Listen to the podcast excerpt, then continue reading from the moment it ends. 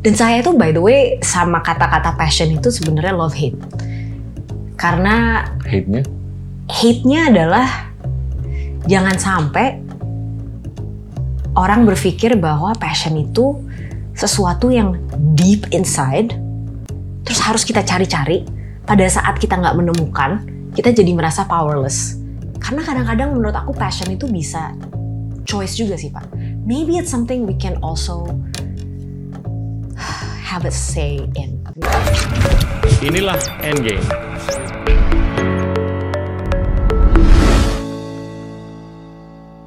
Halo teman-teman, saya sering kali ditanya di sosmed.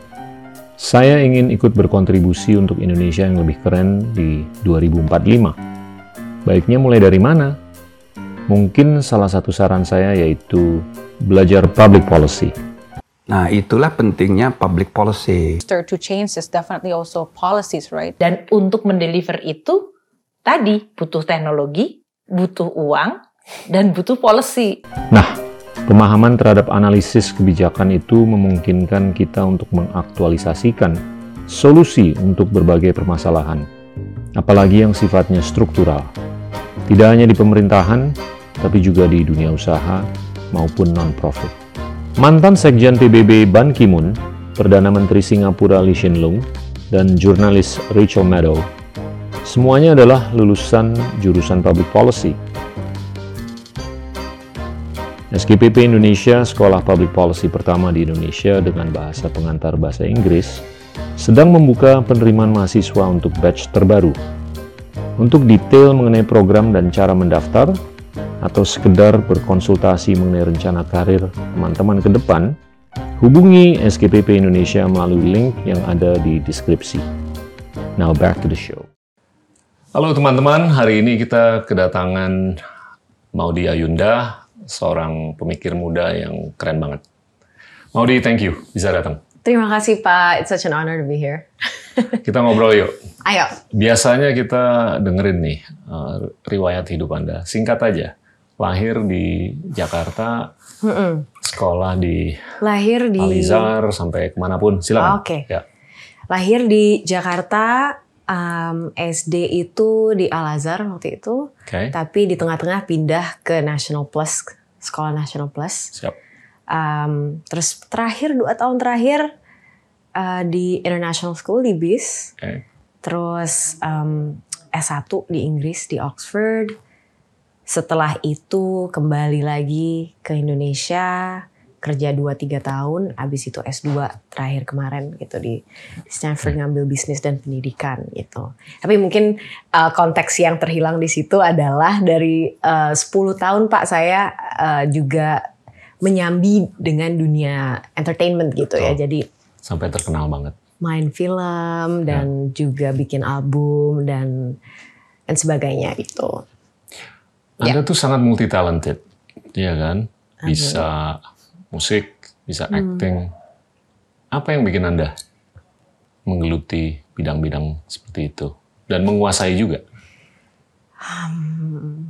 Mungkin ada dua ya. Yang pertama, it's actually a mix of opportunity and luck pastinya Pak.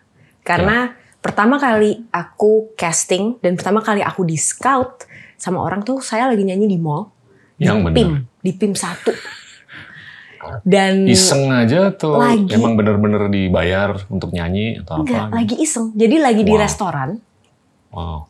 ibu saya bilang mau naik nggak tuh gitu kan kamu biasanya les nyanyi gini-gini nggak tahu kenapa hari itu ada keberanian Hmm. untuk naik ke atas panggung nyanyilah lagu If I Ain't Got You Alicia Keys terus yang mendengar dan dan melihat dan akhirnya nyamperin adalah Om Wisnu Tama Oke. actually Wow.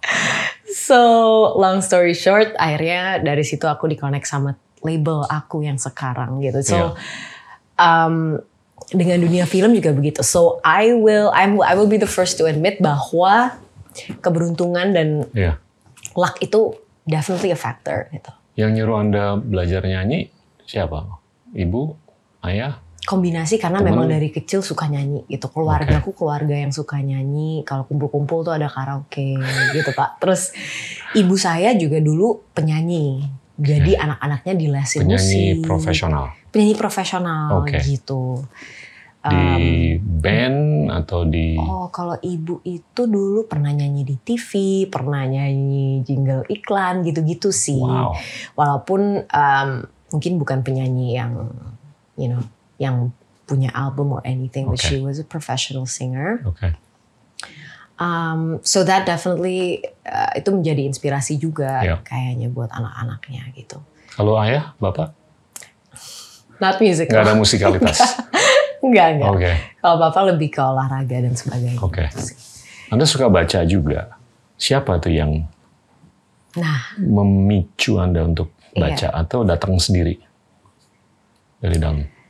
kayaknya itu tuh lebih datang sendiri dari dalam. Yang Oke. akhirnya juga disupport bukan main ya sama Hmm. orang tua pada saat mereka melihat ini anak dari tiga tahun mojok terus gitu di di ujung ruang tamu kalau ada orang datang tetap aja gitu dengan dengan bukunya gitu. Dan um, itu sangat disupport. Jadi kita setiap weekend juga ke toko buku um, jadi culture membaca buku itu dibantu bangun oleh orang tua. Tapi I don't know dari dulu ah, memang suka banget dari kecil gitu. Would you consider yourself a nerd?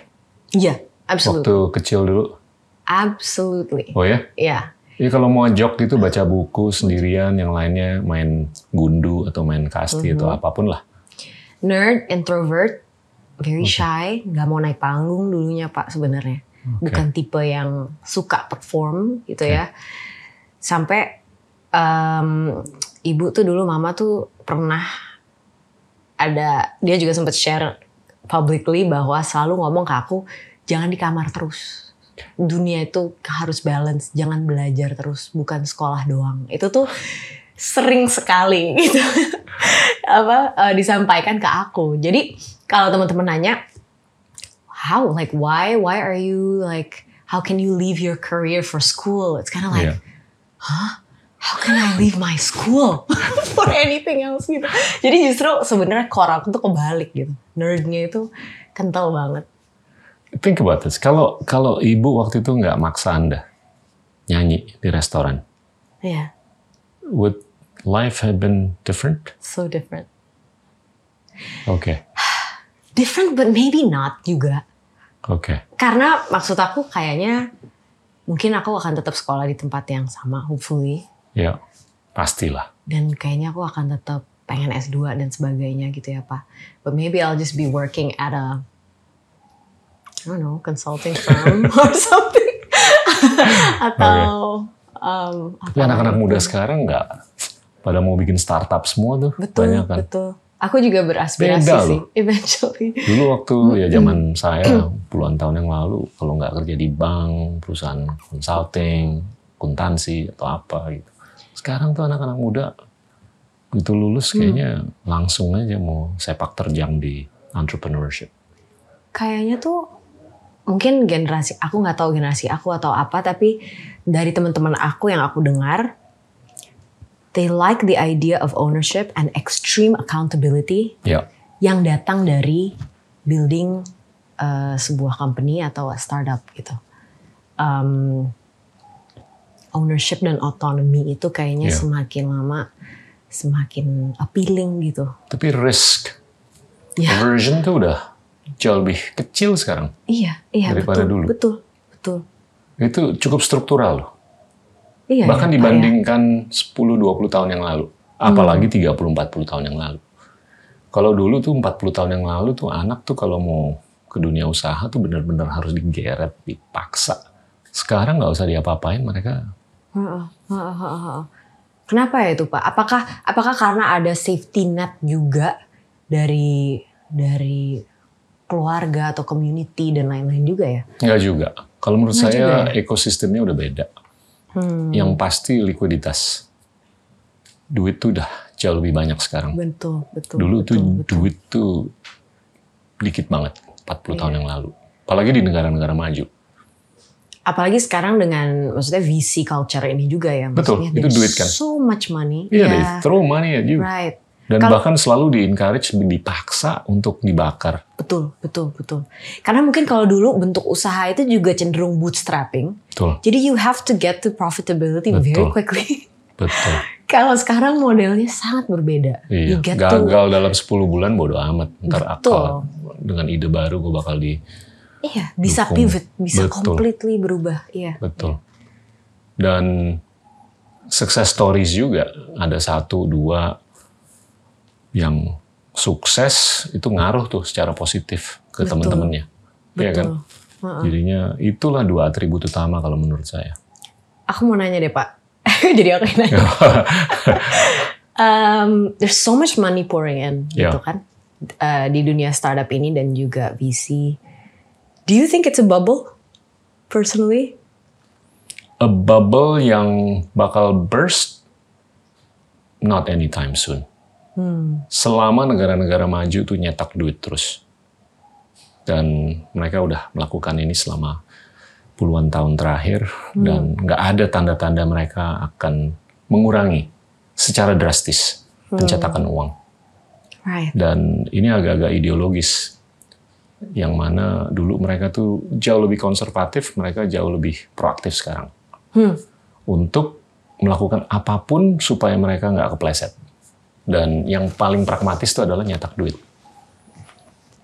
Dan lima tahun ke depan, bahkan 10 tahun ke depan kayaknya masih bakal banyak Oke. duit. Sekarang di lima zona aja, Amerika, Jepang, Tiongkok, Uni Eropa, sama Inggris, itu likuiditas atau uang beredar itu melebihi 100 triliun dolar.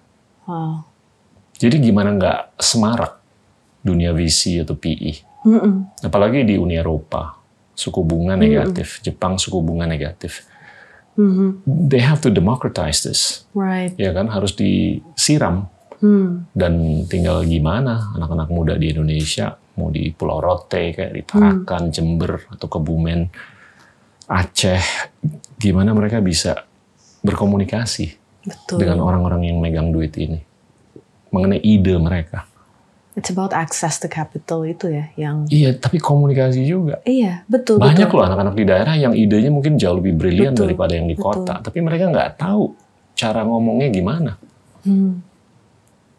Oke, Anda ngambil filosofi di Oxford. Iya. Tell me about philosophy. Itu uh, mungkin Intinya Mind- itu kan nyambung dengan critical thinking lah. ya ya ya Cerita deh. Oke. Jadi pertama kali ke Oxford itu bisa dibilang em, apa ya? Itu benar-benar mind changing, one of the most transformational periods of my life. Karena pertama kali baru pindah keluar, pertama kali exposed ke sistem pembelajaran mungkin yang berbeda. Mungkin mau ngasih konteks Pak, waktu aku di Oxford itu kita harus membaca buku dalam seminggu itu bisa 10 kali. Mungkin nggak sampai habis tapi Iya. dari buku ini tiga chapter dari buku itu tergantung oleh tema yang diangkat. Terus bentuk eh, kelasnya itu juga kecil. Jadi ada profesor dan ada dua murid biasanya. Kita datang setelah sudah membaca dan menulis esai. Jadi nggak bisa ngeles. Jadi nggak bisa ngeles. Kadang-kadang kalau kita lagi argumennya opposite, kita disuruh argue di depan si profesor ini. Iya. Em, jadi apa ya? Tentunya sempet kaget dan lain-lain dan juga hal-hal yang dibahas itu kayak epistemology, right? Iya. The knowledge of knowing gitu. How Iya. how do you come to know something? Gimana sih kita bisa tahu satu hal? How do we even know kita tuh exist? Iya. Gimana kita bisa men-challenge asumsi, ataupun presumsi. Asumsi semuanya yang yang mana yang sebenarnya conditioning sosial, yang mana yang sebenarnya human nature. Konsep-konsep ini kan untuk anak 17 tahun tuh, hah? Gitu. human nature, social conditioning.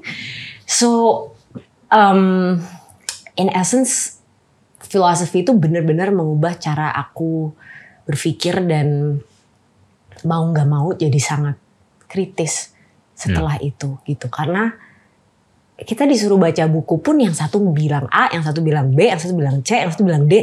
Terus di situ kita ini nulis esai, kita harus punya opini pak. Iya.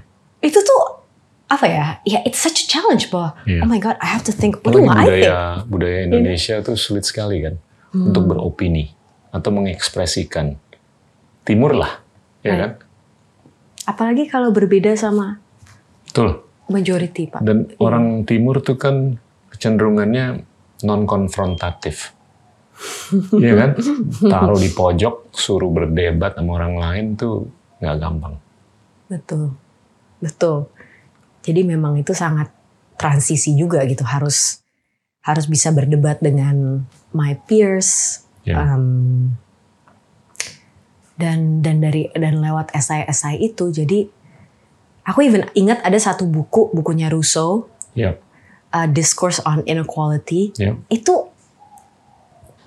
eh, nggak tahu kenapa itu salah satu buku yang sampai terngiang-ngiang banget. There are just some books yang yang walaupun belum bukan yang it's not Rousseau's most famous book, Iya. you know, it's not the social contract, but um, there's something about it karena Rousseau itu intinya berargumen bahwa inequality itu not inherent in human nature. Jadi dia Setuju. kayak tracing back ke awal-awal mula adanya manusia di bumi ini Hmm. dan dia membuat hipotesa-hipotesa framework tentang bagaimana sih akhirnya kita bisa sampai ke sini.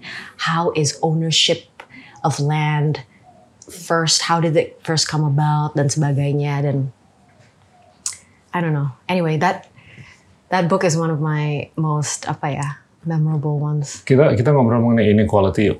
Boleh. Ini kan kesenjangan semakin kelihatan kan, bukan hanya di negara berkembang tapi di negara maju. Betul.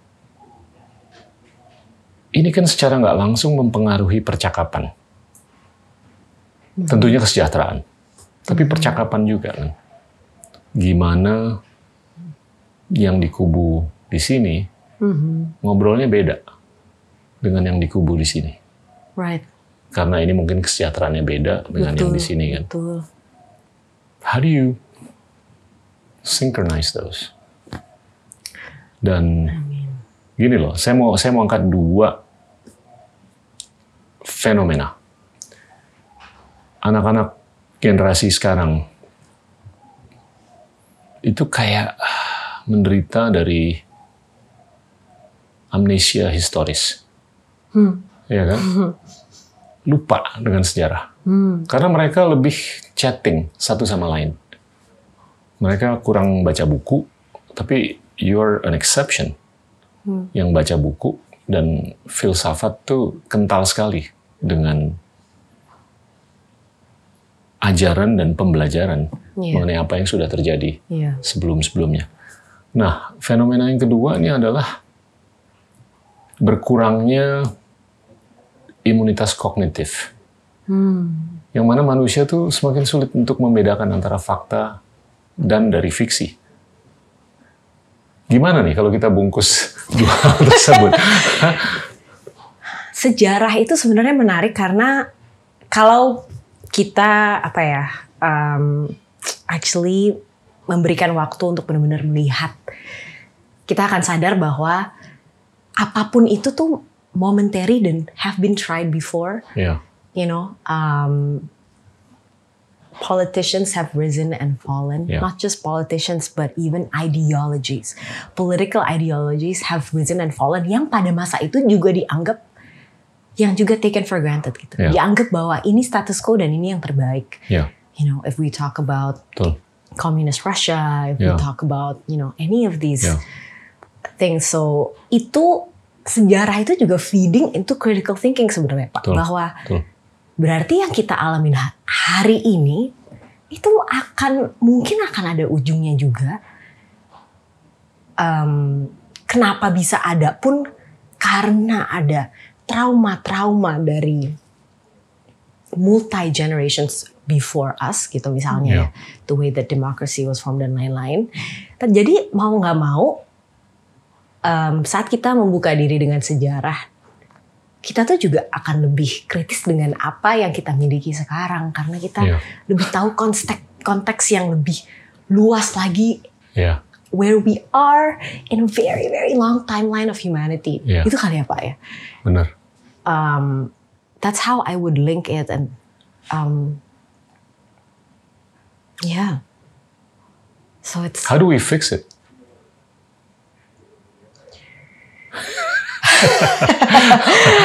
Eh, aku orangnya memang bias banget sama yang namanya pendidikan Iya, itu ya. Jadi Anda kan passionate banget kan mengenai Iya. pendidikan. iya.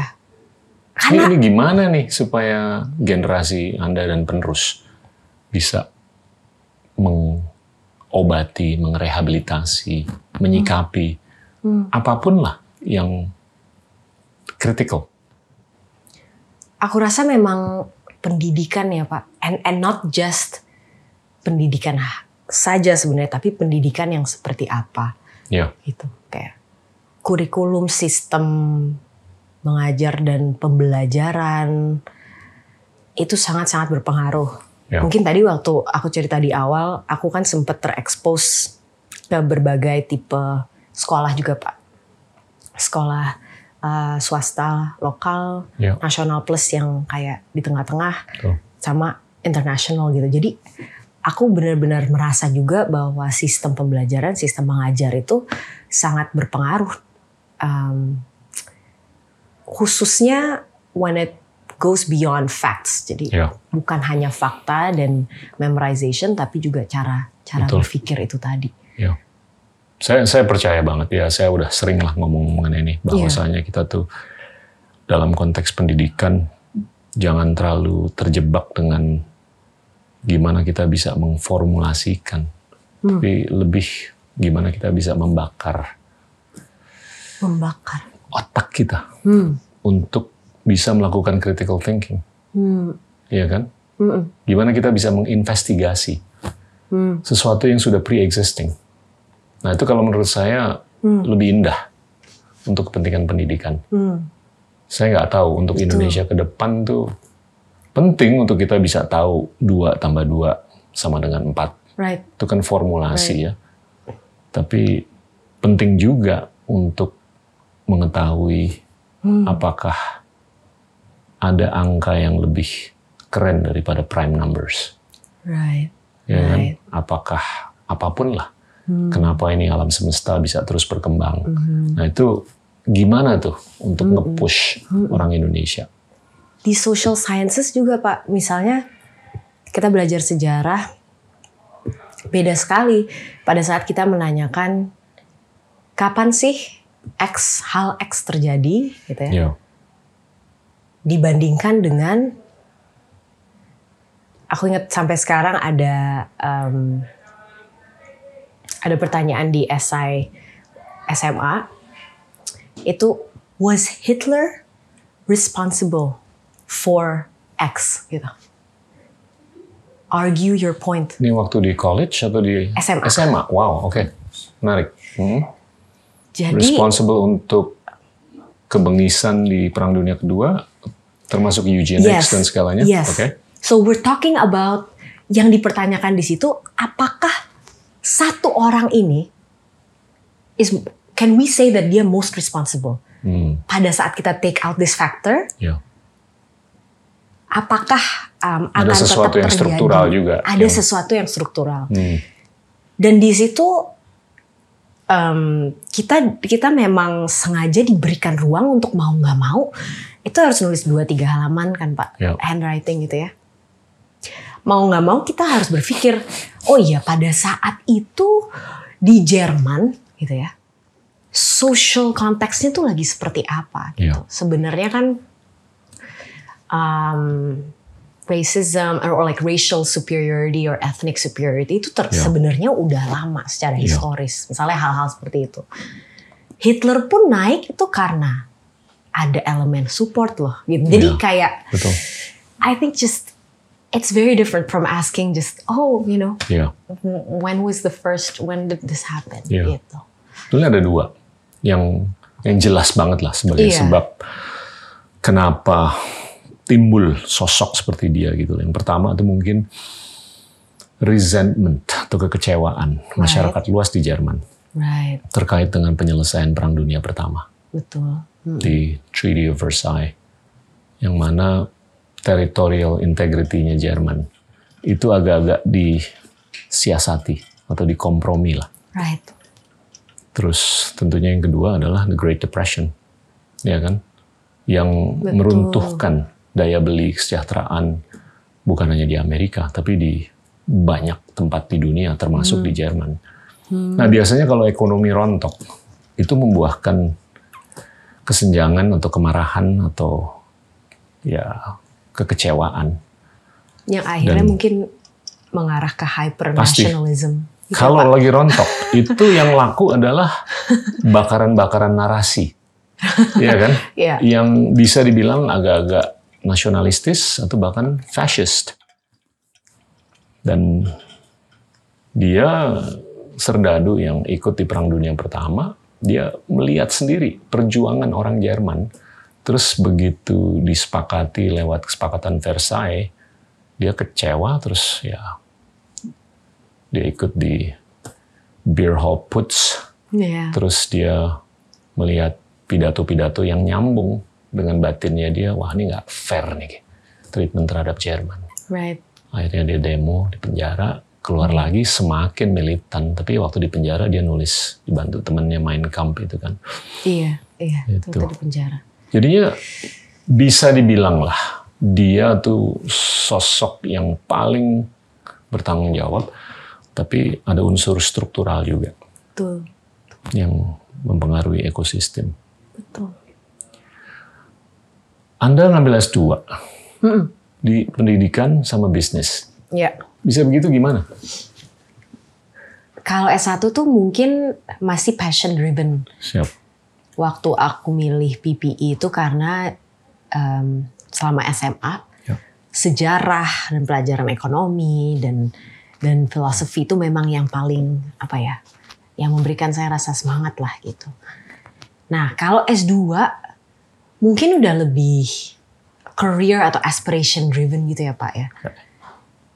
Karena ya first of all that seems to be how people think about it but um, dengan berjalannya waktu ya maybe there's pragmatism juga gitu bahwa setelah ini kira-kira apa yang ingin saya lakukan, apa impact yang ingin saya bawa untuk komunitas, untuk Indonesia seperti itu dan um, pada saat itu my hypothesis, hipotesa saya adalah I think there's something to be done in business gitu ya. Tapi itu sangat generalis pada saat itu Yeah. aku melihat.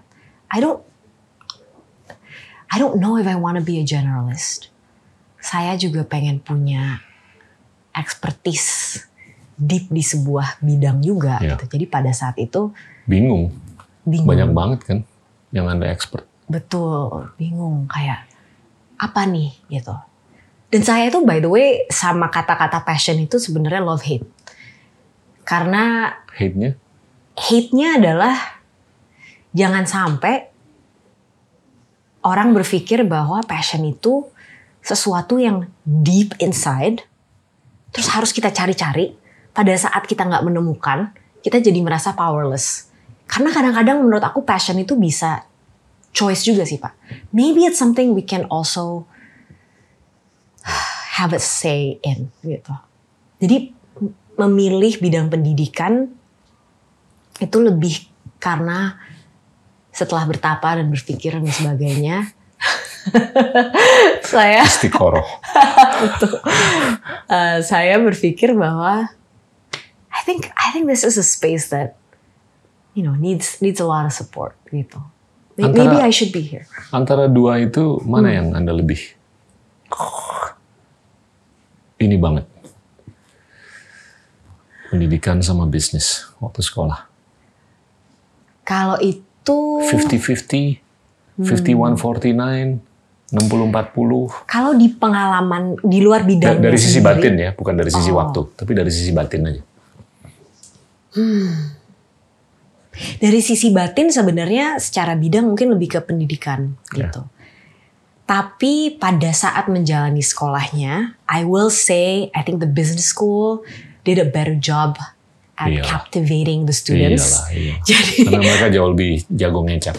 Oh iya, jadi waktu ngejalanin ya Pak, em, saya juga sangat, ya saya juga sangat tertarik gitu. Iya, iya. Karena ternyata facets of business itu juga banyak sekali. Terus Iya, iya. saya bertemu orang-orang 399 orang lainnya yang Pasti. sangat Super ambisius, menarik backgroundnya banyak juga. dengan ide, dan jago ngomong. Guru-gurunya juga Betul. jago ngomong. Jago ngomong Idea itu. sharing, ya kan? Itu. Wah, kayak mereka setiap orang tuh baru aja balik dari planet Mars gitu loh. Bercerita banyak mengenai pengalaman mereka di planet Mars. Betul, Ya kan? betul Jadi sekali itu Pak. fantasi yang yang dijual, ya kan? Iya. Dinarasikan, Betul, betul, betul. ya kan? Makanya waktu saya kemarin lulus sempet um, some type of identity crisis juga Pak. Karena selama dua It's tahun like itu, ya, Ah, really? iya I want to hear about that. Um, karena selama dua tahun itu,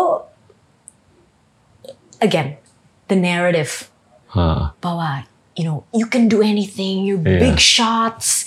It's not coming from a place of humility. Eh, maksudnya waktu di sana gitu. Iya. Karena dream, bermimpilah setinggi mungkin, pasti bisa. iya.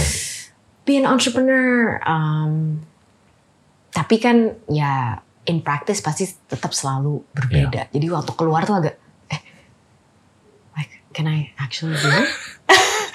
What do I actually wanna do gitu. Sebenarnya aku pengen apa sih gitu. Oh, denger dong krisisnya Bapak. Ya saya, saya juga dulu backgroundnya kan di seni ya, musik. Iya. Terus dipaksa, ya nggak boleh akhirnya sama ibu pindah ke akuntansi. Oh gitu. Terus sekolah bisnis, terus sekolah public policy. Tapi waktu ngambil S2 di public policy juga nyambil kelas Iya. musik di kota yang sama kan. Iya. Itu hatinya batinnya lebih ke situ. Terus begitu lulus bingung nih gua mau ngapain nih. Tapi ya untuk nyari sesuap nasi ya udah pragmatis aja kerja sebagai bankir. Tapi ya udah udah cukup ya udahlah. Balik lagi ke dunia seni, membina musisi-musisi. Jadi terus sekarang di dunia perfilman. Tapi ngebayang lah. Tapi gini loh, kalau di sekolah fakultas pendidikan, ini bukan generalisasi ya, tapi cara guru berkisah atau menarasikan narasi itu beda dengan cara guru berkisah di School of Business. Dan saya tuh ya ada pengalaman lah ngajar ya di dua bidang ini. Dan saya bisa ngerasain tuh kalau saya menggunakan cara yang sama waktu ngajar di bidang pendidikan, itu muridnya tuh reaksinya beda. Loh, ternyata ini enak nih. Iya kan? Karena mereka mungkin terbiasa dengan guru-guru lain yang mungkin nggak nggak pernah membidangi dimensi yang lain gitu. Tuh. And and this relates to the book that you've just covered, the originals by Grant. Anda kan ngomong mengenai ya procrastination, delays, terus quantity over quality, sama Yeah. divergence of ideas. Iya. Sebetulnya ini nyambung dengan pembicaraan saya di waktu lain mengenai perbandingan antara dua buku. Oke. Bukunya Malcolm Gladwell, The Outliers, yang mengedepankan teori bahwa lu tuh lebih baik menjadi early specializer. Right. Iya kan? Right. Ya. Tapi ada satu lagi nih buku The Range oleh David Epstein yang mengedepankan hipotesa atau teori bahwa lu lebih baik jadi late specializer. Iya. Iya. Iya kan? Nah, late specializer atau late specialization nyambung nih dengan dua atribut terakhir yang dibahas oleh Grant, yaitu quantity over quality dan divergence of ideas. Lebih banyak kita membidangi, lebih banyak dimensi kita kuasai, atau kita expose diri kita, itu ujung-ujungnya lebih oke untuk diri kita sendiri. Iya. Iya. Nah, Anda di ideologi yang mana nih? Early specialization atau late specialization? Begini Pak, karena saya itu secara Agak ya, biased. hidup saya itu Iya. strukturnya Multidimensional. sudah mau nggak mau harus Iya. harus percaya dengan tesis yang late specializer. Betul. Karena Karena memang mulainya tuh justru sangat sangat begini gitu kan. Iya. Dan sekarang misalnya berusaha untuk lebih mengkerucut. Em, dan dan dulu sering sekali banyak orang di sekitar saya yang bilang harus fokus kalau mau sekolah sekolah aja, Iya. kalau mau berkarir berkarir aja, bahwa nggak bisa, gitu. nggak bisa dua-duanya gitu. Jadi konsep linearity itu ya bahwa karir itu linear, you should focus as soon as possible dan sebagainya. Eh, tapi ternyata dari pengalaman hidup saya sendiri, saya sadar bahwa aktivitas saya di dunia musik dan juga acting itu hanya apa ya? If anything, it only adds, gitu. In, in the, I think to the richness in the way that I think Iya. mungkin. Um, dan sebaliknya juga. You're very different from many of the other artists. In the way you think, the way you speak, yeah. And and this is not an expression of which one is better. It's just different. Right, Iya kan? right. Oh. Ya.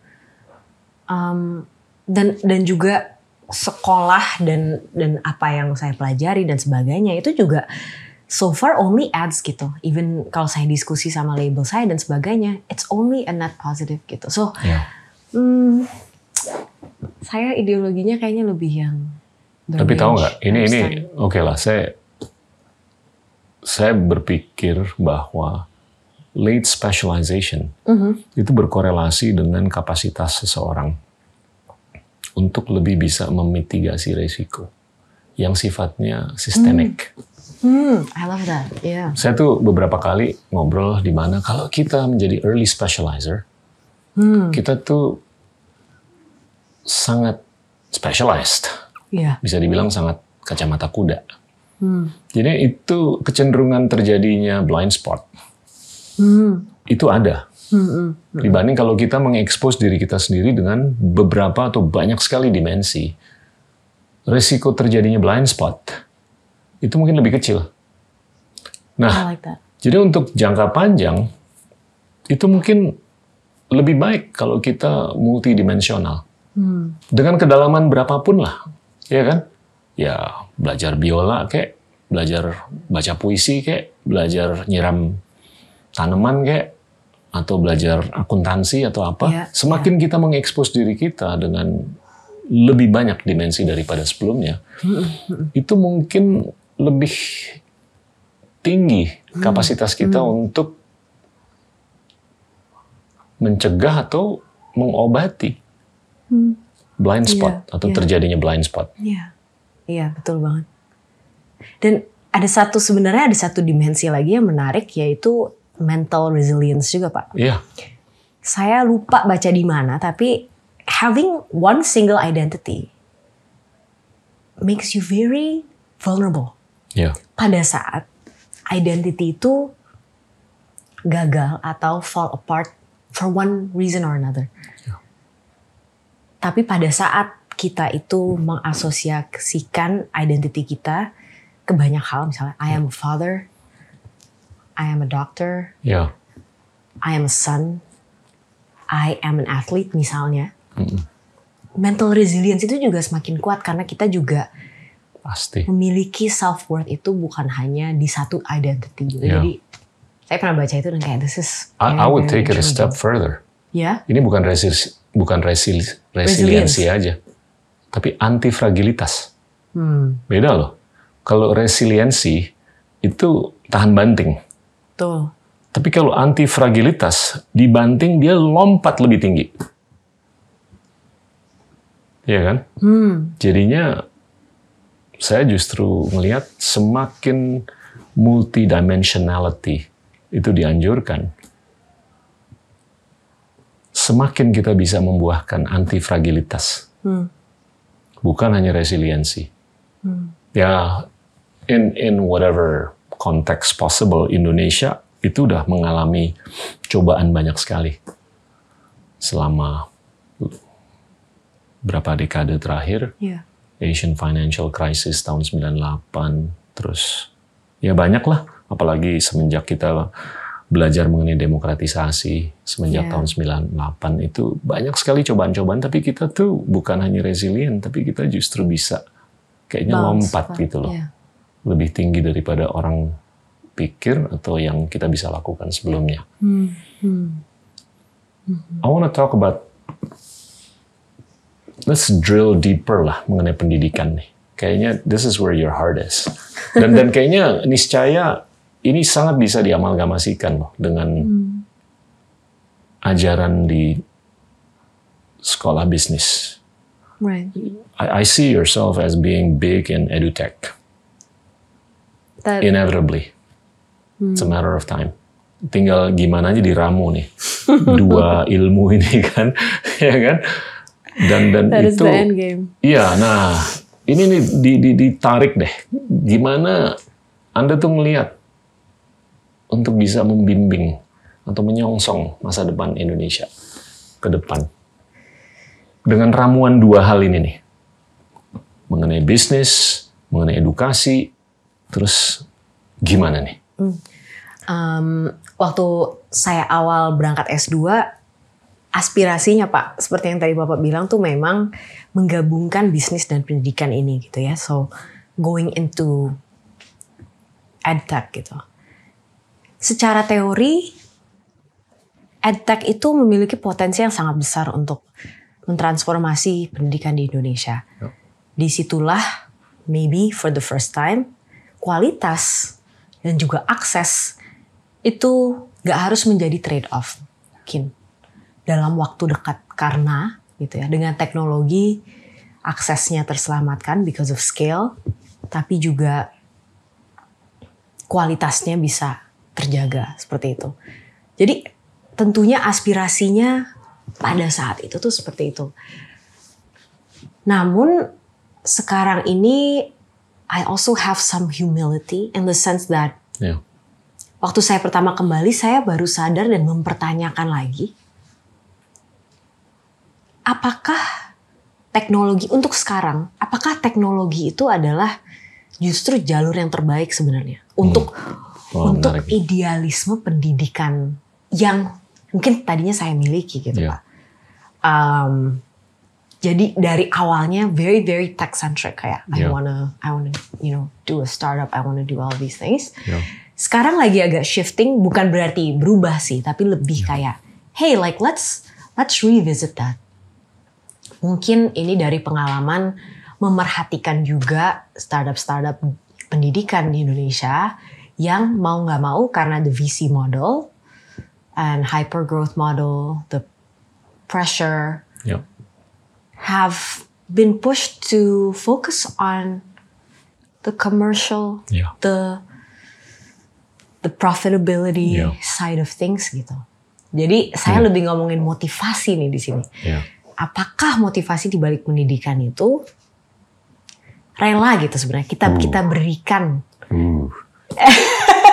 Wah, ini geter nih saya. Oke, terus?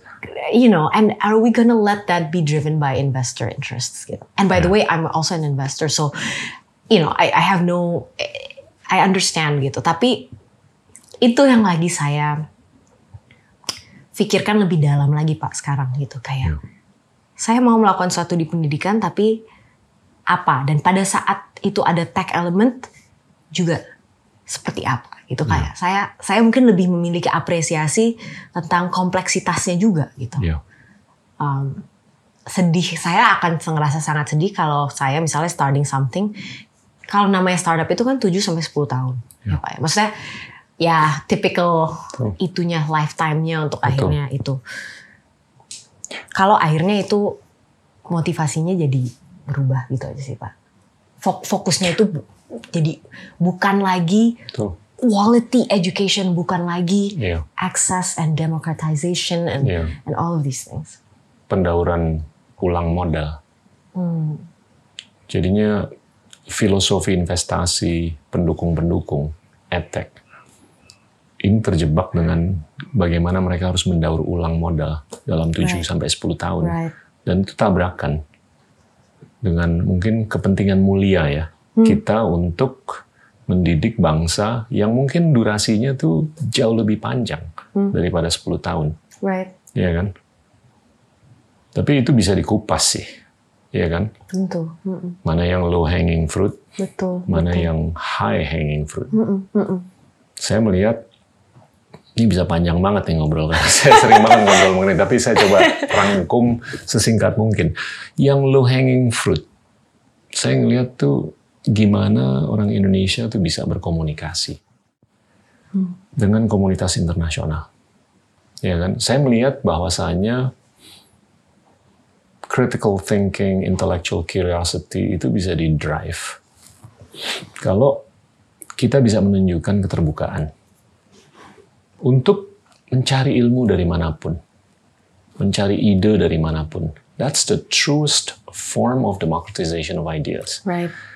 Kita ini kan lagi di jejelin dengan paradoks yang mana demokratisasi informasi itu nggak nyambung dengan demokratisasi ide. Kita kalau mau dapat informasi itu dari ribuan kanal. Tapi kok ide itu terpolarisasi. Yang di kiri aja sama yang di kanan. Sedangkan sentranya nggak ada. Spektrumnya nih sangat berat sebelah. Atau berat di sisi. Tengahnya nggak ada. Ini yang membahayakan kemanusiaan atau manusia. Nah itu kalau menurut saya peran pendidikan di situ itu besar sekali untuk membawa manusia tuh ke sentra dan mengridistribusi supaya ini seluruh spektrum keisi ide-ide yang keren. Iya. Nah ini panjang. Kalau menurut saya low hanging fruitnya adalah ya gimana lu bisa berbahasa, bahasa apa pun, supaya lu bisa komunikasi dengan siapa pun, di mana pun, kapan pun, dan lu dapat ide. Dan penguasaan bahasa internasional di Indonesia masih kurang dibandingkan negara-negara tetangga di Asia Tenggara. Betul. Nah, kalau Bahasa. itu udah bisa dicapai, vokasinya pasti itu akan meningkat. Ibarat kata gini lah, kalau jumlah wisatawan internasional puncaknya di pra-COVID itu 15 juta. Pasca COVID, bukan nggak mungkin naik ke 150 juta. Bisa dibayang nggak sih? Kebutuhan untuk barista, resepsionis, concierge, tour guide, supir yang harus bisa berbahasa internasional. Itu multiplikasinya kan gila. Betul, betul. Nah itu kalau menurut saya vokasi yang menjadi low hanging fruit. Iya kan? Gimana nih orang dibekali dengan kapasitas berkomunikasi. Supaya kalau ada wisatawan datang dari Kongo, dari London, dari Nebraska, dari Korea, dari Jepang, dari Nanjing, atau dari mana pun, dia bisa berkomunikasi. Nah baru berikutnya yang lebih dalam. Halo teman-teman, terima kasih sudah menjadi teman setia Endgame. Cek rilis terbaru dari Future Narrators Merchandise Collection dan dukung terus misi kami untuk mencari ide-ide terbaik dari narator-narator keren lainnya. Link pemesanan ada di deskripsi. Now back to the show.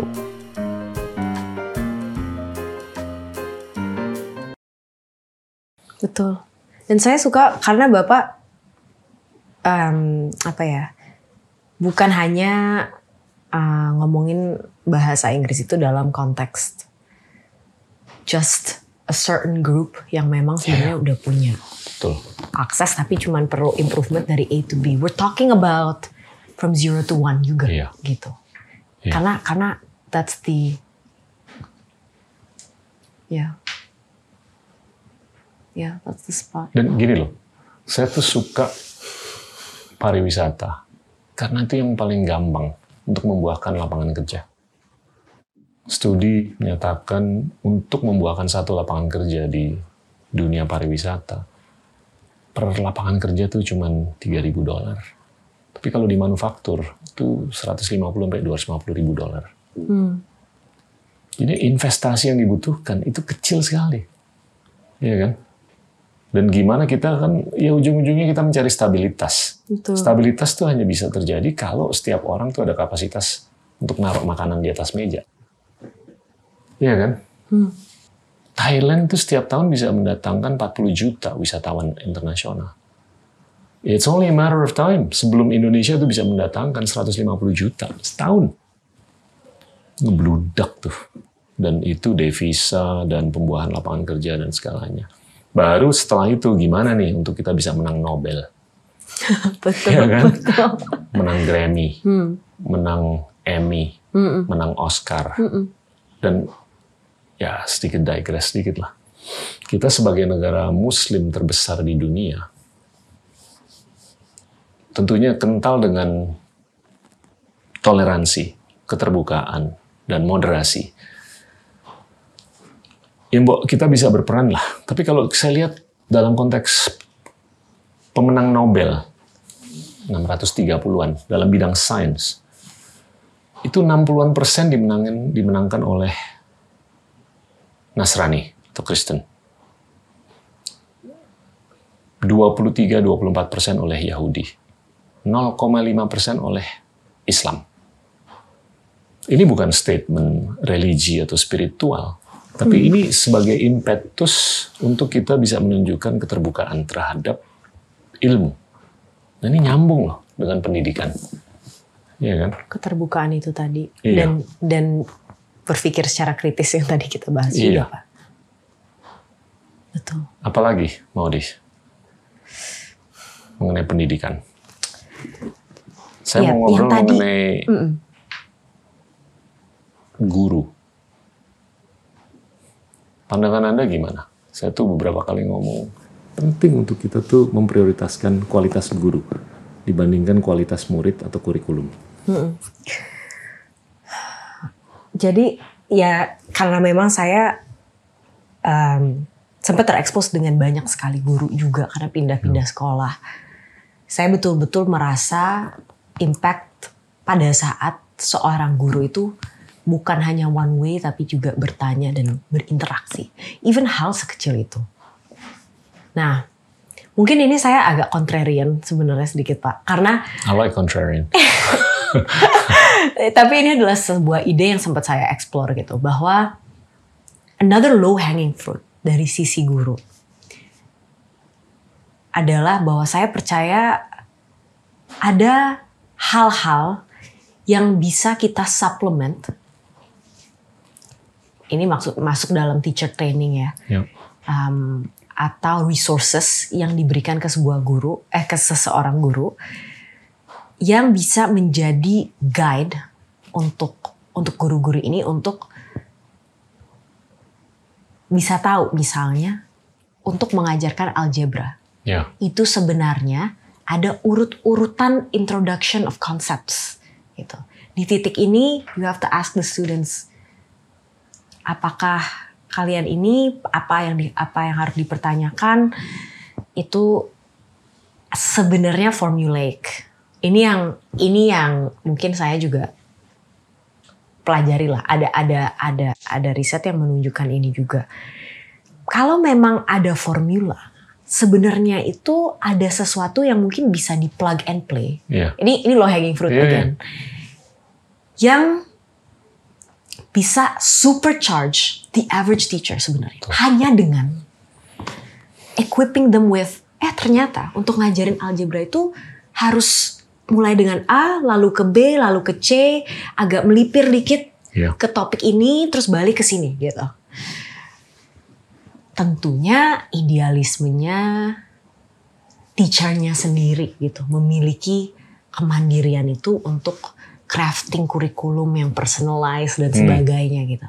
Tapi ada saya juga ada bagian dari diri saya yang contrarian yang kayak that will take forever. Betul. And also um apa namanya? Yeah, that that will take a lot of time. Um, dan definitely not low hanging fruit. Jadi mungkin saya ada kayak kombinasi bahwa maybe there's something that's low hanging di sini yang Contohnya yang bisa di plug and play So maksud saya misalnya sebenarnya eh, Kemendikbud sekarang setahu saya juga punya banyak inisiatif-inisiatif gitu. Iya. They actually have a teacher app setahu saya. Iya. Jadi yang berusaha untuk melakukan itu. Ya. Um, so so that's a good start. Tapi yang saya percayai adalah content. We need to have curriculum experts gitu yang bisa Yeah. plug in Betul. betul-betul both materi dan juga Yeah. formula untuk cara mengajar topik tertentu. It- these things are very specific soalnya. Jadi algebra ada urutannya, trigonometry you start with this, you start with this, and then you send this prompt to the kids dan sebagainya gitu. Um, so in some ways saya encourage karena karena uh, pemerintah pun Ya. berusaha gitu untuk untuk melakukan low hanging fruit ini. Namun kekuatan di kontennya aja yang saya rasa benar-benar harus dijaga karena platform saja itu loh Pak yang menurut aku sekarang tuh Ya. di, di attack juga emphasis in platform, you know, Ya. Not enough content, not enough curriculum Iya. gitu. Dan, Jadi- dan juga harus dipastikan kurikulumnya itu relevan Ya, untuk kepentingan manusia ke depan kan. ya, ya betul. Jangan ya what's been done has to be done again. makanya makanya saya lagi agak-agak hmm, tech you know I love tech um, but also jangan sampai hilang dari I think what drives me the most which is content and curriculum gitu Ya. Oke lah, jadi kendalanya ada beberapa nih dalam percakapan kita. Yang pertama tadi lah, tabrakan antara filosofi investasi Ya. yang harus didaur ulang dalam durasi yang mungkin jauh lebih pendek daripada kepentingan kita untuk mendidik bangsa. Yang kedua adalah fokus yang terlalu banyak ke platform atau landasan dibandingkan konten atau Konten. pesawatnya. Betul. Ya kan? Atau bensin pesawatnya. Ya kan? Terus ketiga apa nih? Harus ada tiga soalnya ya pak ya. Enggak juga. Pelatih. saya juga gitu. Harus ada poin ketiga nih. Tapi gini loh kalau kalau tiga menurut saya ya yang Ya, dalam batas menurut kita. wajar adalah gimana supaya masyarakat luas tuh excited. Ya kan? Betul. Betul. How do you how do you get them excited? Right. Gitu. I actually really believe that. Saya tuh percaya banget sama gimana caranya kita membangun budaya cinta belajar, budaya ingin belajar gitu Pak. you, you, you sense that's more bottom up or to top down Bottom up. Ah well.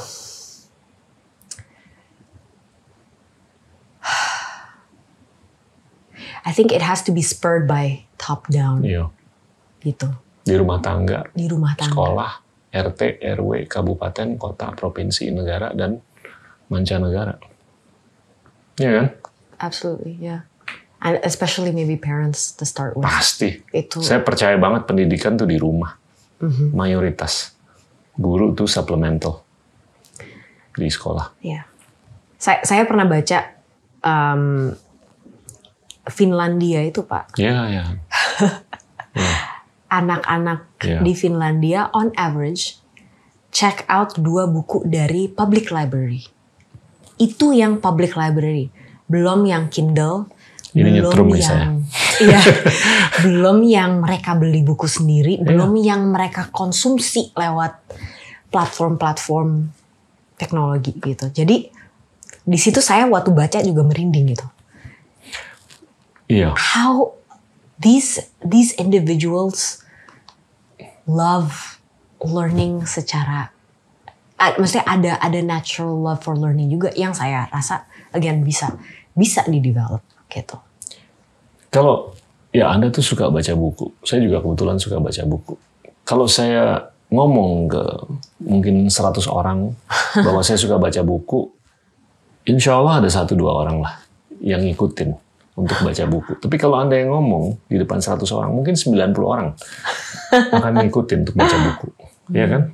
That it, it could start with you. Gimana kita menggulirkan, membola saljukan budaya baca. Dan dan gini loh, problemnya tuh penggunaan HP itu 9 jam sehari. Crazy. You sleep 8 jam sehari. Iya. You work for the rest. Kapan bacanya kan? Sabtu Minggu juga kalau nggak acara keluarga atau nonton Netflix atau nonton apa pun lah. Emang harus Nah, intentional ini banget. ini Hmm. ini nggak gampang loh untuk membudayakan budaya baca buku, ya kan? Mhm. Tapi saya ngelihat ini lebih top down daripada bottom up, Saya setuju. ya kan? Sosok kepemimpinan dalam ruang apa pun lah, sosial, budaya, akademis, profesional, politik. Ini kalau if you gang bust on this, ini bisa nih. Ya kan? Tiba-tiba dari 100 orang ya mulai dengan 20 30 orang yang ngikutin baca buku, uh itu udah keren banget dibanding cuma satu dua orang. Makanya pertama kali saya mikir bikin YouTube, Pak. Iya. em, saya salah satu hal yang saya ingin lakukan itu membuat you know those my book list itu yang yang memberikan kayak intisari atau konsep-konsep yang saya rasa menarik. Again itu mungkin effort saya Iya. untuk first low hanging fruit dulu. Nggak mau baca nggak apa-apa. Ya, Tapi kalau kalian nonton, kalian paling nggak dapat akses ke betul. some of the ideas. Yang kedua, second second wave-nya harapannya. Ada beberapa yang jadi pengen baca Ya. bukunya gitu. Dan dan saya lihat di Twitter dan di, di Instagram memang ada beberapa. Mungkin Ya. mungkin nggak semuanya ya. Dan itu membuat saya bahagia banget sih. Kalau sampai wah jadi Sama. ada yang mau baca. Sama. Saya tuh hampir tiap minggu saya post buku yang saya baca.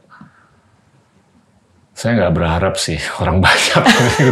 Tapi kalau saya ngeliat satu aja yang kasih komentar, aduh Pak, saya coba deh beli buku ini. Aduh, alhamdulillah.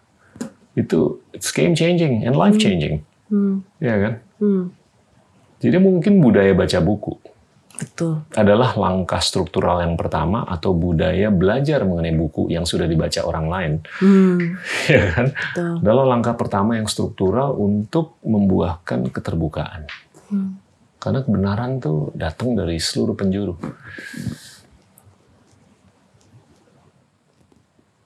How do you see the quality of teaching di Indonesia? The quality of teachers. I think it's also systemic. Ya, um, first of all, secara apa ya, um, socially, the work of teaching isn't considered to be a top job. iya, Um, they're not paid very much. Nggak, uh, upahnya juga tidak Iya. terlalu besar, kurang mulia. kurang mulia. Nah, itu kan pasti punya implikasi-implikasi lainnya juga terhadap motiva- motivasi orang yang akhirnya ingin menjadi guru ataupun the level of talent gitu Iya. in in in that space. Um, jadi itu satu. Yang kedua, I don't know and I have to look into this. I don't know apakah ini di sisi trainingnya, apakah ini karena juga kurikulumnya gitu ya. I actually juga punya tesis satu lagi bahwa changing the test, Pak, changing the way children are asked questions itu udah mempengaruhi the way the teachers teach juga. Betul. Karena pada saat orang itu menge, apa ya berlomba-lomba untuk mendapat nilai yang terbaik, pada saat yang ditanyakan di ujian adalah pertanyaan open ended and not close ended. Dari murid dan orang tuanya juga akan ada pressure ke guru. Iya. So this is another mungkin agak contrarian yang agak shifting away dari guru ya. Test, assessment itu aja sangat powerful. Kita ubah assessmentnya, buku-bukunya masih sama, almost doesn't matter. Iya.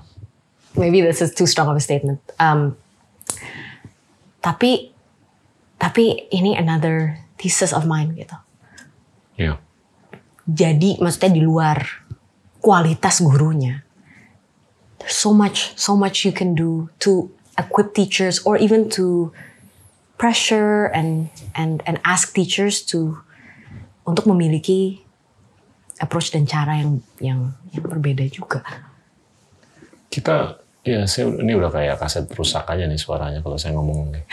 Ini saya tuh udah puluhan kali ngomong di Korea Selatan tuh guru yang dipilih itu yang lulusan Iya. 5% ter- tertinggi dan status sosial mereka tuh keren banget. Begitu mereka pulang ditanya, lu ngapain? Gue guru. Wah, langsung begitu. Ya kan? Singapura top 20-30%. Iya. Dan itu empiris sekali loh bahwasanya kalau guru tuh berada di top 20%. Dia dalam setahun bisa ngajar satu setengah tahun ajaran. Kalau di bottom 20%, itu setahun tuh ngajar cuma satu se- setengah tahun. Jadinya ya oke lah, kita harus realistis lah. Menyadari bahwasanya kita ada keterbatasan Iya. dalam konteks kualitas ajaran, kualitas pengajar. Hmm. Tapi bukan berarti nggak ada pengajar yang keren di Indonesia. Ada. Tapi ini kan skalanya 280 juta manusia nih. Nah, mungkin kita bisa siasati dengan pipanisasi lewat digital hanya untuk orang yang berada di 20 percentile paling tinggi. Kalau di bawahnya, ya mohon maaf, wassalamualaikum warahmatullahi wabarakatuh. Tapi ini agak-agak drakonian kan. Mm-mm. Tapi ini harus dipikirin nih untuk kepentingan bangsa nih ke depan atau masa depan kita. Ya kan? Ya ini mungkin harus di pivot atau harus di repurpose atau harus di retrain orang-orang yang jatuh di 21 persentil ke bawah. Supaya ya harus ada ketegasan kalau menurut saya. Lu kalau mau ngajar di mana pun, lu gue tes, tesnya juga udah dikurasi, disaring abis. Lu kalau lulus 5% paling top, 10% paling top, oke. Bahkan kalau kita mau seambisius Korea Selatan boleh. Tapi kalau nggak ada ketegasan seperti itu, mediocrity will linger on. Iya. Iya kan? Dan nggak ada alasan loh sebetulnya kita nggak bisa jadi negara dan bangsa yang keren. Ya, ini mungkin yang terakhir nih. Ujung-ujungnya kan di 2045 nih kita mau jadi apa? Barangnya nih kayak apa? Ya keren lah kalau kita udah menang 10 Oscar, 10 Emmy, 10 Nobel, 10 apa pun lah metrik-metrik yang superlatif. Gimana menurut Anda? Saya saya tuh sangat human centric Hmm. in the sense that I really think in in in the unit of the human being. Ya. Um, dan saya merasa bahwa uh, saya saya ingin setiap manusia di Indonesia itu merasa empowered, memiliki um, pemikiran mandiri atau independen, um, yang akhirnya pasti lari ke mana-mana ya, terbuka, lari ke kesejahteraan juga. Um, nah dari situ saya percaya Indonesia 2045 itu memang kuncinya juga di human capital gitu Pak. Ya. Um, I guess that's why my bias is education gitu ya. I'm with you. I'm with you. Totally. But it's the people, right? Yeah.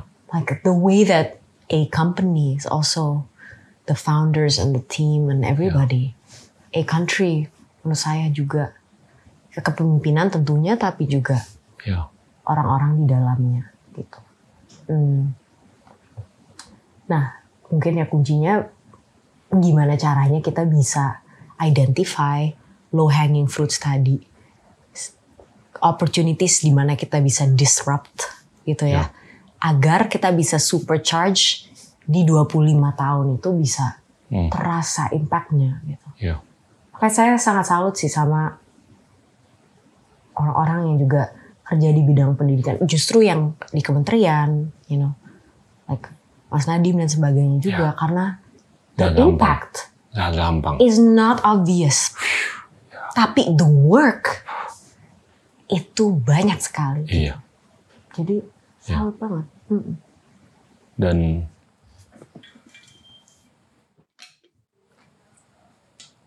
critical thinking itu nyambung. Saya tuh percaya ya, bahasa tuh bagian dari budaya. Budaya tuh bagian dari pendidikan. Dan pendidikan tuh mungkin kebalik. Pendidikan tuh bagian dari budaya. Bahasa tuh bagian dari pendidikan, pendidikan dari bagian dari budaya, budaya tuh bagian dari peradaban. Iya kan? Dan peradaban tuh ya nyambung lah dengan kebangsaan. Dan gak ada bangsa tuh menjadi besar tanpa human capital development. Iya kan? Nah, saya mau angkat poin yang I'm just curious, you know, what what your views are. Tendensi di banyak negara itu adalah untuk memilih talenta lebih berdasarkan patronase, bukan berdasarkan meritokrasi, ya kan? Mungkin untuk kepentingan anak-anak muda ke depan, ini adalah mau nggak mau sebagian dari mereka ini harus ikut serta dalam proses politik. Ya kan? Karena politik garis miring pemerintahan itu hanya bisa membuahkan kesejahteraan, kejayaan, dan apa pun lah yang oke kalau pengseleksian talenta itu bisa dilakukan berdasarkan meritokrasi lebih daripada patronase. Tapi kalau anak-anak muda nggak ikut dalam kolam yang harus dicari untuk memilih meritnya itu, susah kan? So without political ownership taking, ya ini bisa menjadi lip service aja nih ngomong mengenai wah kita bakal jadi bangsa dan negara yang keren. Isn't it? Eh, setuju banget sih. Setuju banget, Pak. Tapi Bapak ngomong gitu saya juga agak sedikit kayak merasa gimana gitu. Soalnya saya termasuk em, anak muda sebenarnya yang sedikit terintimidasi atau agak takut Pasti. gitu dengan the idea of uh, uh, masuk ke ranah politik gitu. Iya. Saya sekarang itu You're not unique, you know. You represent the majority. right, right, right. Just just so that you feel comfortable about Yeah. what you're feeling. Yeah. saya dan saya dan teman-teman saya semua juga merasa seperti itu karena mungkin ya kalau kalau di politik itu juga lebih dari first of all the system but also the implications to personal life dan lain-lain gitu. Tapi saya tuh percaya banget makanya saya kalau misalnya ada anak muda especially dari muda tuh masuk politik itu saya kayak hebat banget sih Yeah. Um, and maybe gitu hopefully kayak um, one day kalau misalnya ada kesempatannya sih I will definitely explore that. Tapi ya bapak ngomong gitu saya juga langsung mikir sih um, we need we need as of now gitu ya sebenarnya untuk to supercharge change dan sebagainya dalam waktu dekat memang it comes down to the leaders gitu. Si- siapa yang yang mau dan dan berani menjadi leader yang disrupt dan mungkin belum tentu disetujuin semua orang tapi uh, mengambil langkah-langkah yang memang sangat Let me let me bring up a case yang mungkin yang kalau kita ngobrol mengenai aduh gue harus melakukan sesuatu nih untuk mengubah budaya supaya anak-anak Indonesia ini lebih banyak baca buku itu mungkin lebih challenging dibanding kalau kita ngobrol mengenai perubahan iklim and, and people don't realize this tapi ini relevan banget loh untuk masa depan Gen Z dan seterusnya karena karbon yang tersisakan aja cuma 2.000 sampai 3.000 gigaton. Kalau kita mengemisi karbon 60 sampai 70 gigaton per tahun, humanity only has 60 years left, give and take lah. Dan itu tanpa eksponensialitas dalam emisi karbon. right Nah, saya mikir kalau anak-anak muda ini tahu bahwa kalau mereka mau bakar bensin terus, ya lu cuma punya 50-60 tahun loh. This is the easiest topic to get them excited about taking political ownership. Iya kan? Karena ini relevan banget nih untuk ya gue juga harus bisa hidup nih 50-60 tahun ke depan. Kecuali kalau ada solar panel nanti yang bisa membuahkan listrik atau energi semurah, seefisien, seefektif, sebanyak apa yang dilakukan oleh fossil selama ini. Tapi in the meantime, mungkin ini topik yang bisa digoreng untuk mengexcite anak-anak muda. Because there's Urgency. commonality, Ya, ya kan? ya, Ini ini it's extinction right. centric Ya, ya, ya. atau driving. Right, right. And there's an urgency ya. Ada, Pasti. Iya. Dan dari semua hal yang tadi Pak, Pak Gita mention tuh, mau itu perubahan iklim, mau itu you know behavioral change itu kan memang yang paling tricky itu collective action Betul. problem, Pak. Betul. Karena sering banget ada kata-kata yang kayak, well, orang itu nggak nggak recycling gitu. Betul. Satu orang saya nge-recycle nggak ada impactnya lah, nggak berdampak. Udahlah, gitu. the powerlessness that comes with feeling like you're the only one who cares. Makanya, ya kadang-kadang top down is not the worst approach ya. Ada ada kedisiplinan yang di enforce agar akhirnya menjadi habit. Ini Iya. kayak habit building pak, Iya. lama-lama. Begitu kita lihat permukaan lautnya naik, terus rumah kita banjir. Begitu kita udah nyalain AC, pol masih panas atau masih anget. Wah pada ngumpul tuh. Wah ini harus dirubah nih Iya. kerangkanya nih. Tapi jangan sampai udah sampai titik itu. Makanya, iya ini ini juga bisa nyambung dengan kepentingan kita untuk mengedukasi kan. Tapi saya ngelihat itu mungkin yang paling gampang untuk menyatukan, Iya. bukan hanya negara, tapi dunia, Mhm. ya kan. Dan sekarang tinggal gimana anak-anak muda tuh tahu bahwa keterbatasan karbon tuh real, ini Right. finite sekali. Mhm. Jadi kita nggak bisa hidup selamanya dengan begini-begini aja. Hmm, betul. Tapi bukan berarti ini mendiscount kepentingan kita ya untuk mengubah budaya supaya mereka bisa baca buku dua Iya. per minggu atau berapapun. Apa yang pertanyaan terakhir nih? Apa yang Anda bisa atau mau lakukan supaya dunia seni itu bisa bisa keren banget diakui di dunia. Ya, nggak ada alasan dong. Kita bisa bikin film yang kayak Parasite dapat Oscar. Terus kita bisa bikin lagu yang dapat Grammy. Terus bikin apa pun lah yang diakui bahwa budaya kita tuh keren. Saya eh, mau di seni ataupun di dunia um, bisnis pun, I'm actually working on a venture yang bukan education related, Pak. Tapi mission saya nowadays itu memang berfokus kepada mengangkat kekayaan Indonesia yang sangat-sangat uniquely Indonesian and identik juga gitu. Seperti? Di beberapa spaces. Oke. Tapi saya belum bisa ngomong. Oke, Pak. oke, oke. sorry, sorry. sorry. But it's Oke, okay. terus? I um, eventually it will come up. Oke. Tapi saya di beberapa spaces gitu ya, termasuk seni, termasuk tempat-tempat even beauty, even all these things. Keren. There's so much importing. There's so much looking outward. Ya. Um, and not that that's a bad thing, Ya. karena knowledge transfer itu juga penting banget ya. Tapi there's so much also left um, di Indonesian identity, di kekayaan Indonesia yang sebenarnya patut kita angkat, patut kita develop dan dan patut dikeluarkan um, di luar sana gitu. Even even as simple as Indonesian songs, Ya.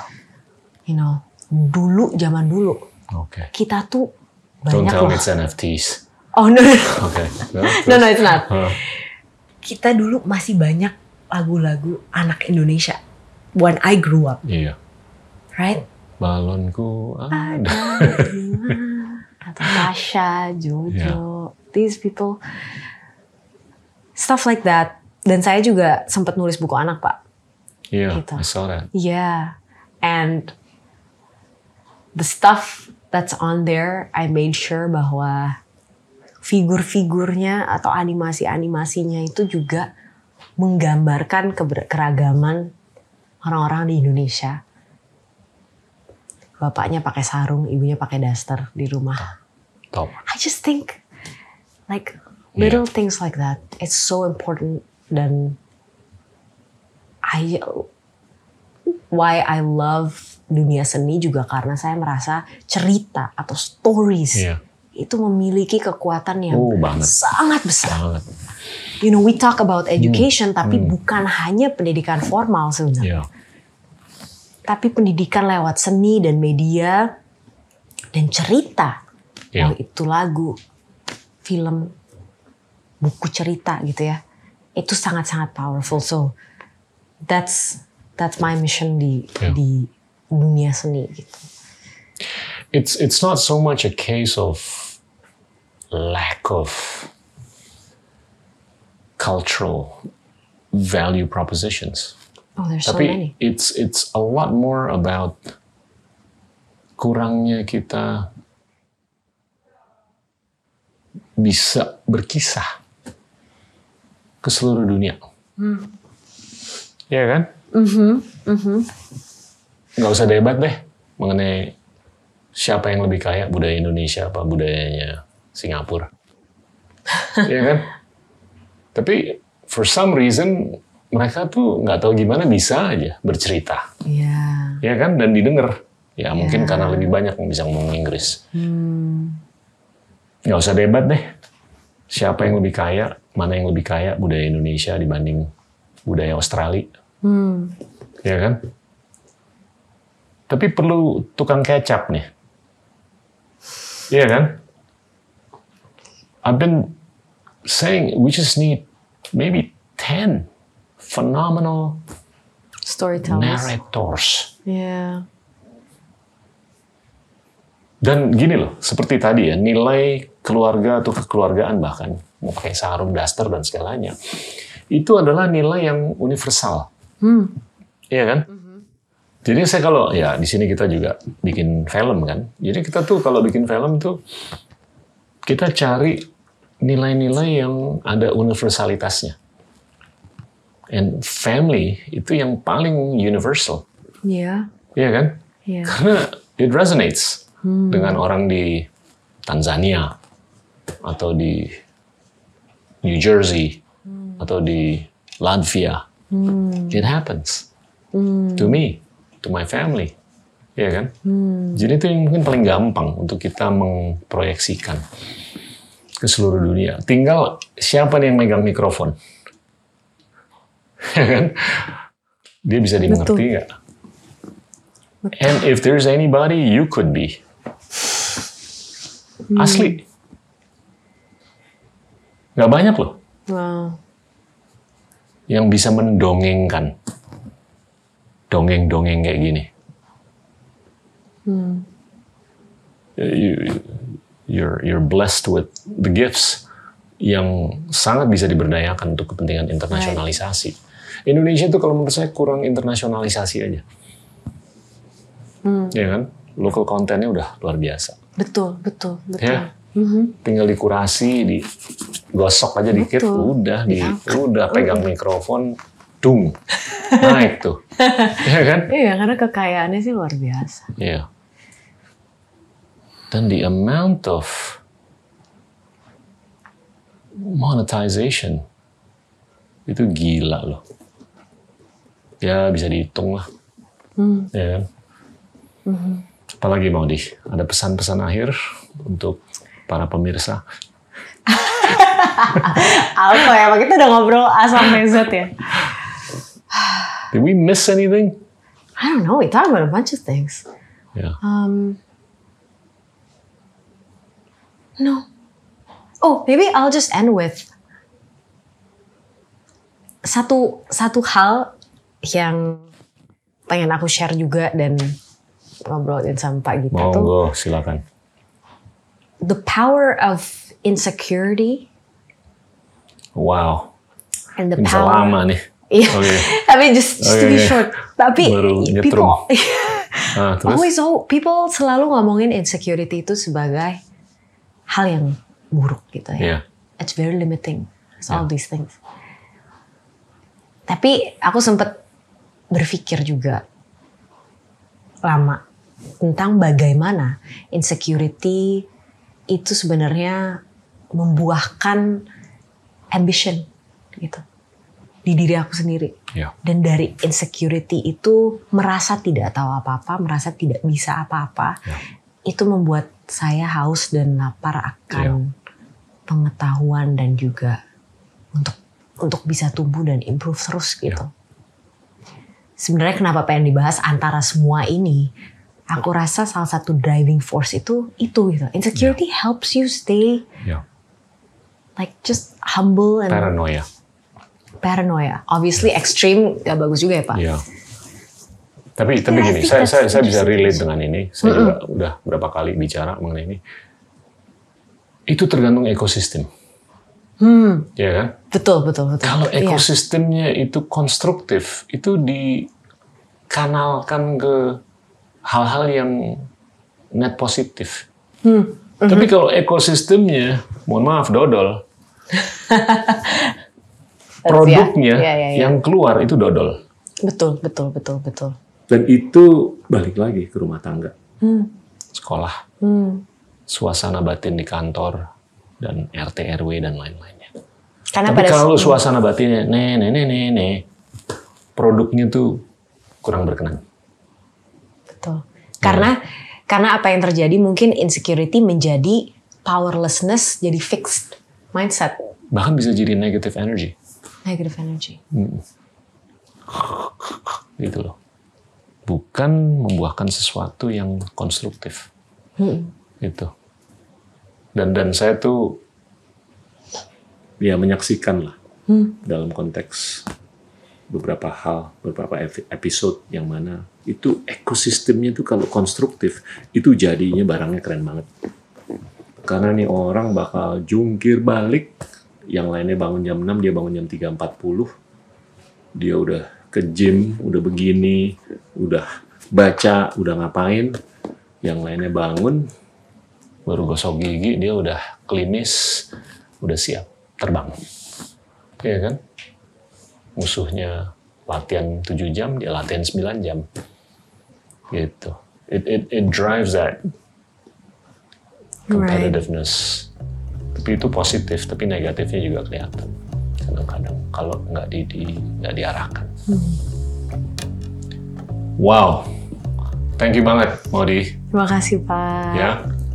Thank you for coming. Thank you so much. Teman-teman, itulah Maudi Ayunda. Pemikir muda yang keren banget. Terima kasih. Inilah Endgame.